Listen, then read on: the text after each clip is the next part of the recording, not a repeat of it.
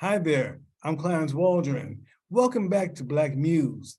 But before we get started with tonight's guest, who you're going to really love, I want to give a special thank you and acknowledgement to Howard Sandifer and Darlene Sandifer. They are the founders of the Chicago West Community Music Center, and this whole video podcast is their idea.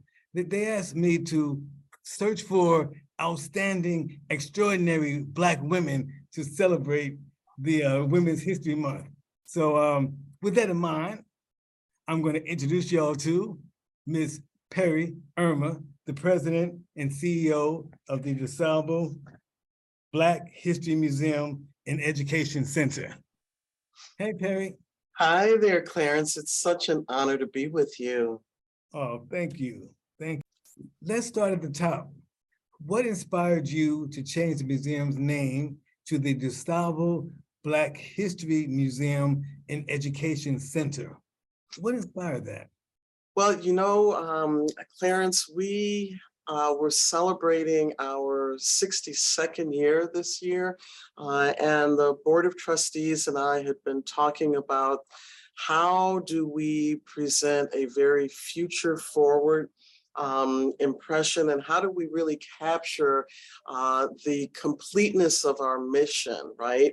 And of course, being founded by educator Margaret T. Burroughs in 1961, education has always been top of mission for us. And so we wanted to put that in our name as an education center because that's what we do. We teach Black excellence, we teach all people through Black history, art, and culture.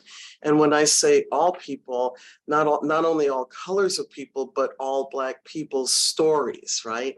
And so while we still concentrate on the African American story in for in large part, um, we know that Black people are everywhere in the world, right? They're across the entire diaspora.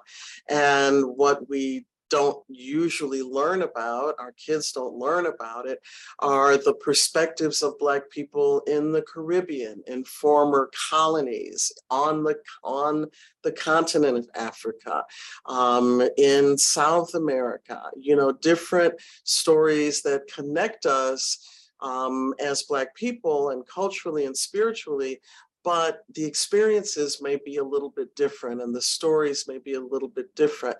And we want to teach all of that. Uh, so that's why the change from African American to Black, because it's all encompassing. Uh, and our young people call themselves Black, right? I mean, you know, I have three daughters 40, 37, 27 they don't call themselves African American. They call themselves Black. We are all Black people.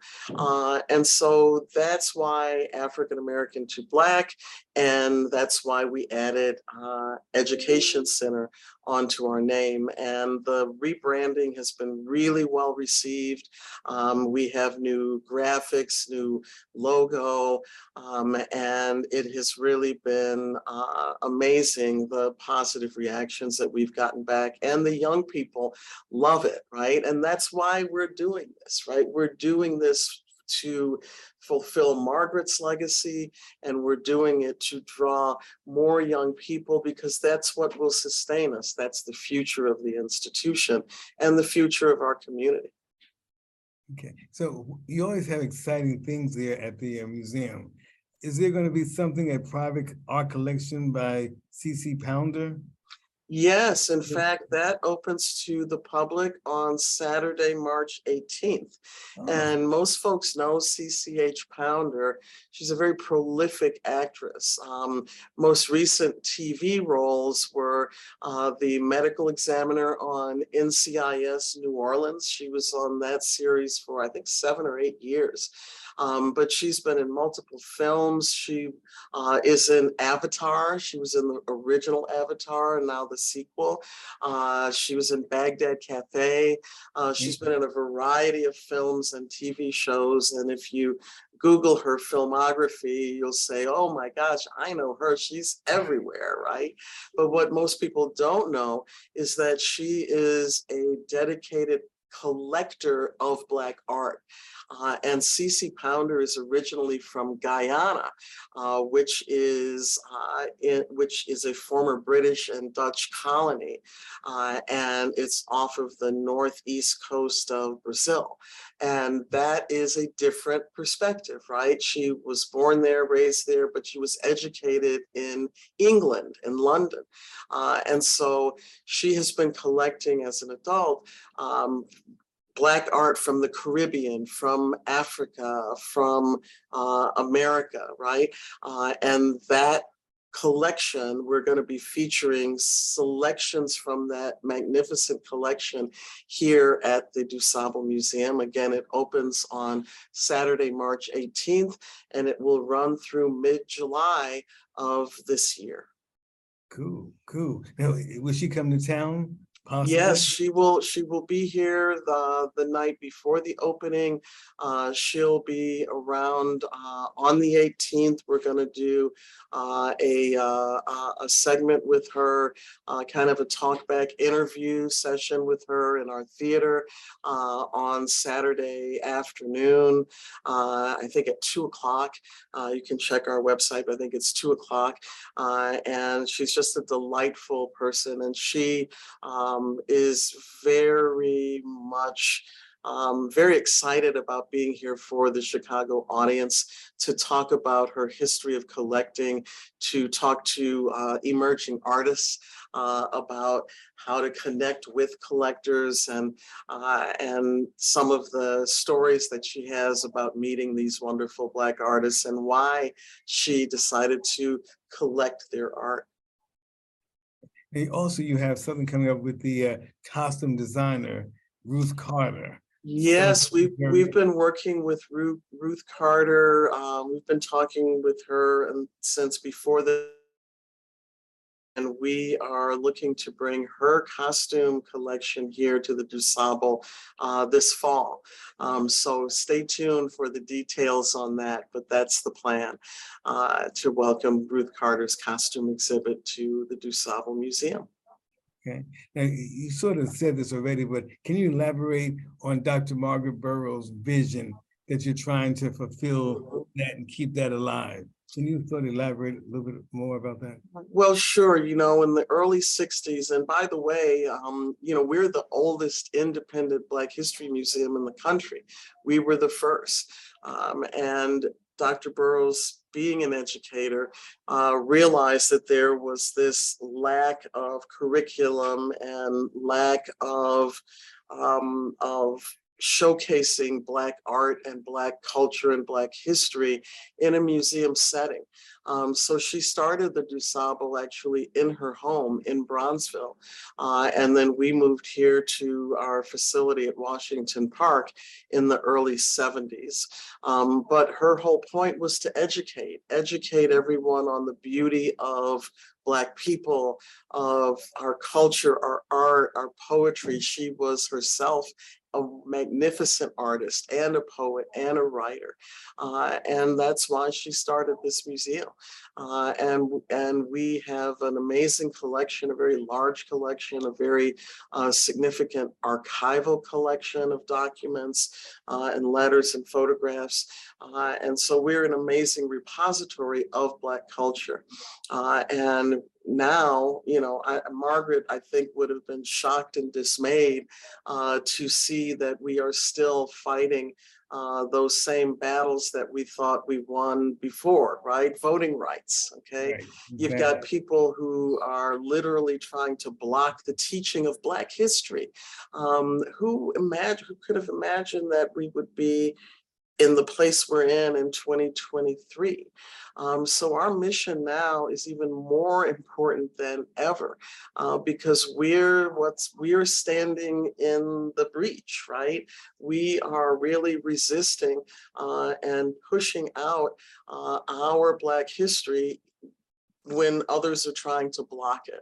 Um, so a very important mission at a very important time. I want to learn something about you. Mm. This is the uh, Black Muse podcast. Mhm. Who inspired you? Who inspired you to dream big the way that you have? Oh my goodness. Well, par- of course, my mother, right? You know, I was raised by strong Black women. Uh, my mother, my grandmothers, my aunts, uh, and you know, I'm I'm I'm I'm a I'm I was born in 1959, right? So when I grew up, I grew up in the women's lib movement, and you know, when they had that Virginia Slims, you know, I can bring home the bacon and fry, and fry it up in a pan, and uh, you know, that's that that's kind of what you know, I never knew that there was anything that I couldn't do or wasn't supposed to do, right? Growing up in the 60s and 70s, right? And growing up here in Hyde Park in Chicago, you know, around liberal progressive politics and always, you know, you know, being in a family that was aware of that and involved in that, right? So when uh, you know, I, I, I have my undergraduate degree from IIT in architecture and my law degree from the University of Chicago, but I've always been here uh, as a South Sider, right? Uh, and, you know, working in government practice and uh, working in, in, in, uh, public service. So, you know, public service is important to me. Community service is very important to me. That's what inspires me. Uh, and, you know, I have had the blessing of many wonderful mentors, uh, many wonderful Black women mentors, uh, but also men, right? Uh, and especially being in professions that have always been dominated, you know, male dominated professions, you know, it toughened me up. Uh, and so there's very little that uh, that I will shy away from or any, uh, you know, kind of any, any, any, any any good fight and good trouble I can get in, like John Lewis says, I don't I don't mind that at all. Uh, it's necessary, right? Uh, so this mission, which is you know this leadership of the DuSable Museum, to me is uh, a mission for community, uh, and it's a spiritual mission, and it's it's a very very critical mission at this point in time. What are your earlier earliest memories of the uh, Because you grew up in Hyde Park, Kenwood. I did. You know, I remember coming on school trips, right? I remember, um, you know, seeing the the exhibit on uh, African kings and queens, uh, and uh, you know, certain other, you know, exhibits that were here at the time. Uh, I remember Dr. Burroughs. I did not know her well, but I do remember her, and I remember, you know, meeting her on a few occasions, and even uh, uh, purchasing from her, you know, one of her famous uh, black and white uh, uh, prints, right? Um, linoleum cut prints. So um, this has always been uh, an icon in the Black community in Chicago in general. Um, and Chicago, you know, we're a world-class city. We have the most amazing uh, arts and culture um, uh, community uh, of anywhere, really. And, you know, DuSable is an important museum amongst other very important museums in the city. Okay. Now, did you ever dream that you would one day lead the uh, DuSable Museum? No, never, never. Uh, no, never thought about that. You know, I, uh, but I never thought I'd run White Sox Park and I never thought I'd be doing a lot of things that I uh, have done in my career. Uh, but that's the beauty of life, right? And that's also the, you know, when, when I talk to especially young women, uh, it's, uh, it's to, uh, you know, not block the blessings, right? So if an opportunity is being presented to you, it's because you're qualified to do that. And, you know, I I kind of say yes way more than I say no, right? Uh, and um, you know, if people are seeking you out um, to do things, um, it's because you have uh, the ability to do it and maybe a reputation for getting things done. Um, so that's why I'm here, and I I, I love it. Uh, it is a, a, a personal mission for me. I'm doing this, you know, to kind of complete Margaret's vision and take it to the future uh, and add to it, right? Uh, but I'm really doing it for my grandchildren and their children and their grandchildren, right? Um, because this is um, this is a jewel uh, of a museum and has always been more than a museum. Right. Now, let's go back to when you were CEO of the uh, Illinois Sports Facility Authority. You mentioned that. What was that experience like for you? Oh, that was really interesting. You know, I ran White Sox Park for about seven years, and uh, most people don't realize that the baseball stadium, uh, when I started there, it was called US Cellular Field, and it's got some other name now through the naming rights. Um, but the Illinois Sports Facilities Authority is really a jointly administered agency uh, run by the city of Chicago and the state of Illinois. Um, so we own that ballpark. The taxpayers own that ballpark and all the land around it, right? Uh, and the White Sox are actually a tenant in that publicly owned facility. Um, so my goals in coming in to manage the facility, I didn't have anything to do with baseball. Although I did tell them when I started in 20, 2004, we won the World Series in 2005, right? Uh, which uh, which I wasn't supposed to predict because they told me that was bad luck. It was it was super. They're very superstitious in baseball. Okay. But I looked at the team and all those good-looking men, and I said, I think we're gonna win. so you know that had nothing to do with me knowing about baseball. It just I just had a feeling, right? And they're a great, great great bunch of guys.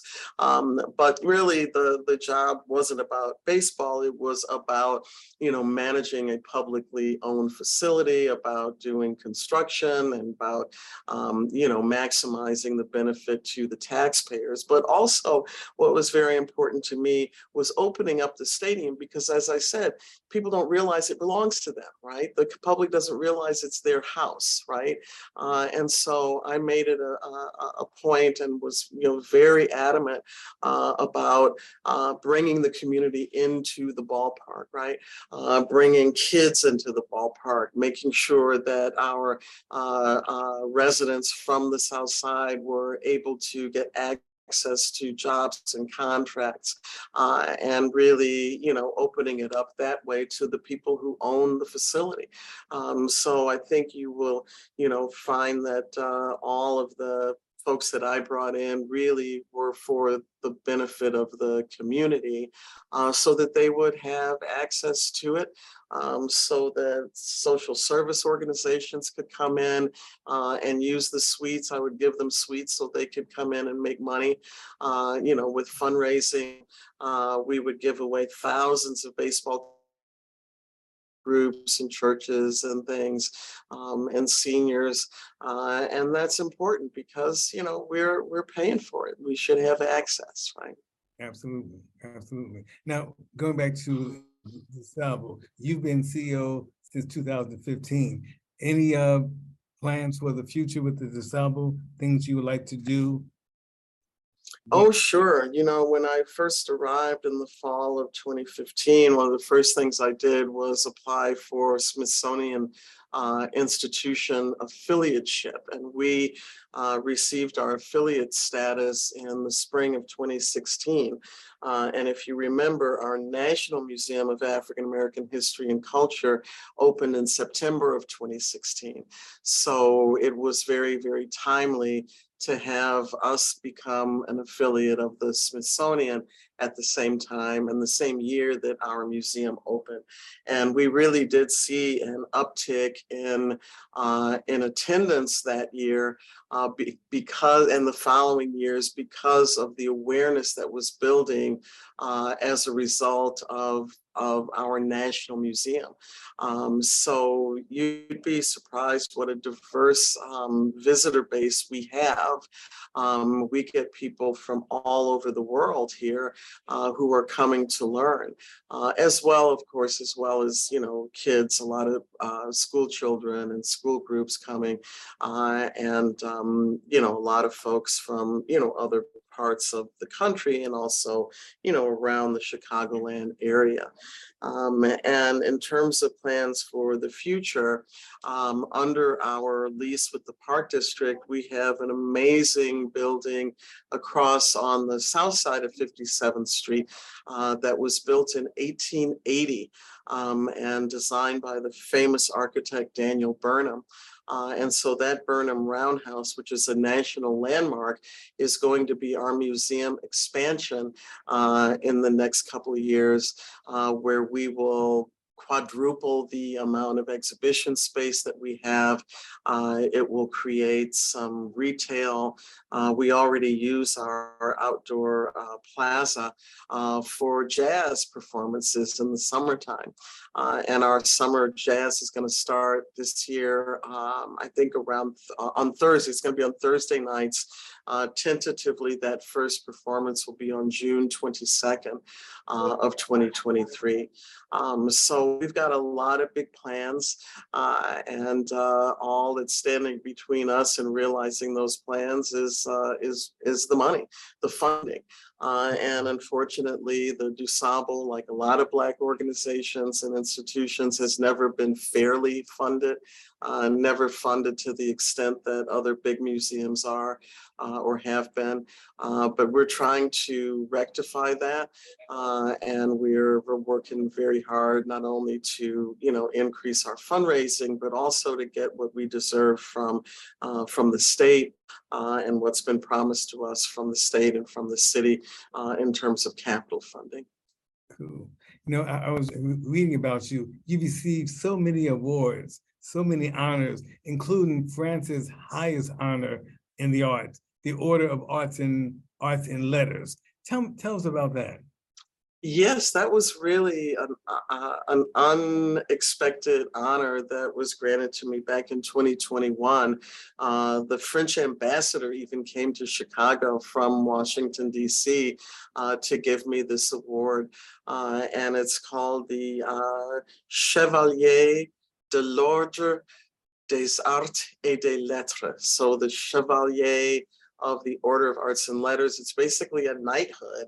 Uh, and uh, my granddaughters asked me, Grandma, do you get a horse if you're a knight? Are they going to give you a horse? I'm like, I don't think so, but I'll ask. but okay. really, you know, it, it, it, it, it really um, was the result of all the work that we have done uh, with the French embassy and the French government and the French consulate here in Chicago. Um, you know, there's a big connection between between uh, Black Americans and France, right? Um, our troops in World War One uh, from the 370th uh, Regiment were deployed to to France. They fought under French command. Uh, they were deployed in 1918. Uh, and, you know, Black Black soldiers have fought in every war America's ever been in, right? Um, and they've fought for democracy and then come home to not receive the benefits of democracy themselves. Um, so we have a beautiful exhibit, uh, the Centennial exhibit for World War One, uh, that tells the story of our Black troops uh, and how highly regarded they were by the French army, uh, receiving multiple, multiple um, uh, awards and recognitions uh, the one is called the Croix de Guerre, which is kind of the, equivalent of our Congressional Medal of Honor, right, or a Purple Heart. Uh, and our Black troops received more of those than most of the white regiments that fought in World War One. Um, so that exhibit was partially um, funded by the French embassy. Uh, in addition to that, we've had uh, exhibits here from the most prominent um, uh, contemporary art museum in all of Europe, which is the Palais de Tokyo in Paris. Um, they had their first US exhibit here at the DuSable Museum. Um, so that was back in twenty seventeen. So every year we have worked with the French um, on issues of uh, Black history uh, and and that intersection with French history. Um, you remember the documentary film "I Am Not Your Negro," the James Baldwin documentary. That was an amazing film, and it was created by a Black French filmmaker, right? Uh, that director um, uh, uh, is French. Um, and so they sponsored us bringing the film here and showing it uh, at the DuSable. Um, we've had other French photographers and, and uh, scholars who are, have come uh, to study at the, Dus- to study our archives at DuSable. So we're, we really are um, an internationally known uh, institution. Uh, and we have partners obviously in France, but also in the Netherlands, uh, also in the Caribbean, uh, also in Africa, also in Israel. Uh, we have a main film partner in Israel uh, who we did the, um, the project Equiano uh, with. We were executive producers on the film Equiano Stories. Um, so we really are sought after. Uh, we really are, um, have quite uh, a reputation for um, accuracy, authenticity.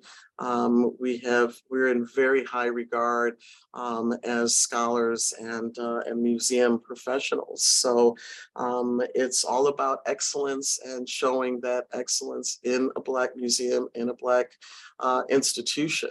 Um, and, uh, you know, we have, uh, even, um, you know, talked about doing, um, a global classroom. Since we all learned how to do Zoom during COVID, uh, we now know that everybody in the world can be connected on a computer screen. Uh, so our education department is looking at ways to bring children, uh, into a global classroom. So again, they can learn about each other it will be amazing when we can take a kid from the south side or the west side and introduce him to a child in Haiti or South Africa or the Bahamas uh, and just learn about each other and how much we have in common but also the differences in life experiences and you know our american kids think that you know they're in bad shape if they don't have enough pairs of sneakers right and so for them to see how other children across the world may be living, I think is very impactful. Uh, and I think it uh, it really uh, broadens the perspective. Um, but also to see that there are Black nations, there are Black people governing governing their own countries, right? Um, I will never forget um, visiting Parliament in the Bahamas and thinking, wow, wouldn't it be fabulous if I could bring some kids uh, from Chicago here and they can look at this wall full of, of, you know, photographs of Black people or paintings of Black people, all Black people in all different colors running their own country, right? Our kids need to see that, right? Because too many times they'll go into places and all they see are people who don't look like them, right? Mhm. Absolutely. Yeah, I'm winding down now. I forgot to ask you a question. What is the significance of Women's History Month? I mean, you know, why do we celebrate it?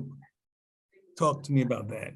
Well, you know, we have this, this thing that we do in, in the United States where we have this need to assign a certain period of time to important things, right?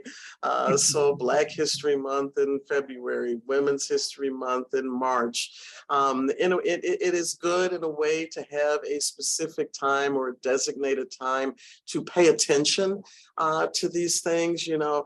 Carter G. Woodson started uh, uh, uh, Negro History Week, right, back in the 20s, and uh, that grew into Black History Month.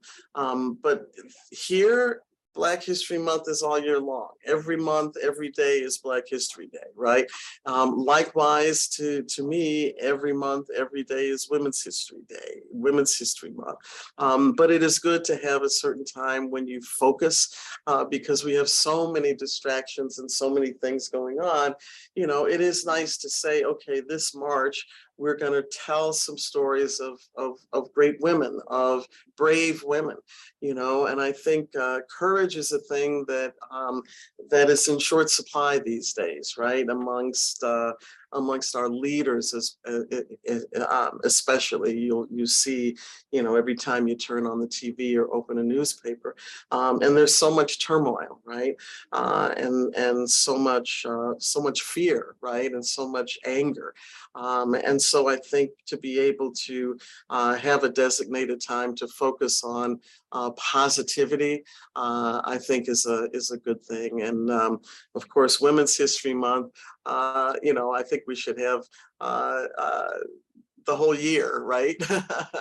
Okay. but it's good to have time to focus on it. And of course, Black women uh, have always been leaders. We've always done it all. Uh, and we've always carried on our shoulders uh, pretty much everything uh, that needs to be carried. Uh, so that honor uh, and honoring the stories is, is important. Now, you also were on the, or are you still on the After School Matters Advisory Board? Are you still on that? Yeah, I am still on that. I, uh, I, I, I, I always, you know, kind of apologize for not showing up to, because this place keeps me so busy. But I do stay involved, and one of the things that I um, would love to see with After School Matters, and we we do a lot with After School Matters. We are um, we're a a learning site for the After School Matters students. Uh, we have been for for you know ever since I've been here. Uh, we have been a teaching site for After School Matters programs. Um, but as I talk about being um, uh, a, global institution, um, I, and obviously I do a lot of work with the international community. Uh, and um, I would love to have uh, some of our students, um, the After School Matters students, um, be connected to some of these consulates, right? Um, and be interns and have the opportunity to travel and have the opportunity to, um, you know, to listen in to Zooms that are had uh, that come from, uh, from, you know, uh, uh, uh, from like, I'm trying to think of some of the consulates that are open here uh, because the Chicago has about 85 foreign consulates. Um, so the Bahamas, for instance, you know, um, if we had an after school matters program with the consular corps, you could have some kids who are working with the Bahamas, working with uh, Barbados, working with uh, Haiti, the Dominican Republic, um, you know, working with um, a variety of Caribbean and African nations and just that exposure and understanding what it means to be a diplomat or a trade officer or uh, part of the education ministry or tourism ministry, um, I think is just very important and to understand other cultures and uh, the connectivity between Black cultures across the world. Cool. Right, I'm almost done. I really am. You have three adult daughters and four grandchildren. Yes, my joy. I'm sure. Uh, Have they shown any signs of following in your footsteps or not? Yeah, I've raised a bunch of activists. Okay, yeah, yeah. Yeah, yeah, I, yeah, I have, uh, all of my daughters are, uh, involved in one way or another with, uh, with community service, with advocacy. Um, and, uh, uh, and, you know, I'm proud of that, you know, that's, uh, that's the example that, um, that I've said that our family has said that, you know, it is a responsibility to, to serve, right? Uh, which doesn't mean you can't also make money, but, um, but service is very, very important. Um, so yes, I'm, you know, very proud of all three of my daughters and, um, and my grandchildren. I have a ten-year-old and six-year-old girls, granddaughters, and three years old and almost one uh, Oh. my grandsons. So I'm just so proud and so blessed. And, you know, I'm blessed to have both my parents still with me at ninety-two and ninety-one. Uh, so I Mm. can't complain about a thing. And all my kids are here in Chicago, still on the south side between Hyde Park and South Shore. And uh, we're together all the time, you know, uh, especially in the summertime because I'm surrounded by Leos. I got five Leos. So, you know, that's, you know, I just, I just keep cooking, you know, just keep feeding them and then we're good. Okay, well, I have enjoyed this conversation with you. Anything else you want to share? Anything else on your mind? Well, I would love for folks to go on our website and become members of the DuSable Museum. Um, it's a great value. It's not expensive. You can get uh, a family membership for ninety dollars a year. I don't know how much the Art Institute is, but it's probably twice that. Uh, and then you can get an individual membership still for only sixty. But while you're doing that, buy a student membership for uh, for a for a kid, for a young person. That's our future, right? Um, but become members so that you'll um, know what wonderful things we're doing here. Come out to the museum, right? Um, we, as I said, have this beautiful new exhibit opening in about a week, a little over a week. Um, and we just have all sorts of beautiful things to see uh, and beautiful stories to tell. Um, so come on out with the whole family uh, and and keep coming. One thing we absolutely do is we keep this place very dynamic, right? Um, you won't come and see the same old thing for years and years, right? Things change. We bring in new exhibits, new programs all the time, especially um, educational programs and um, you know web-based programs and lectures and things. So, um, you know, we're we're very much um, in tune also with our young people. Um, this summer for Juneteenth, uh, we're going to be celebrating the 50th anniversary of hip hop. Uh, so our team has a lot of really exciting things going on with that. Uh, we're in the planning stages for that now. Uh, so become a member so you'll know all the fabulous things that are happening over here, right around the corner.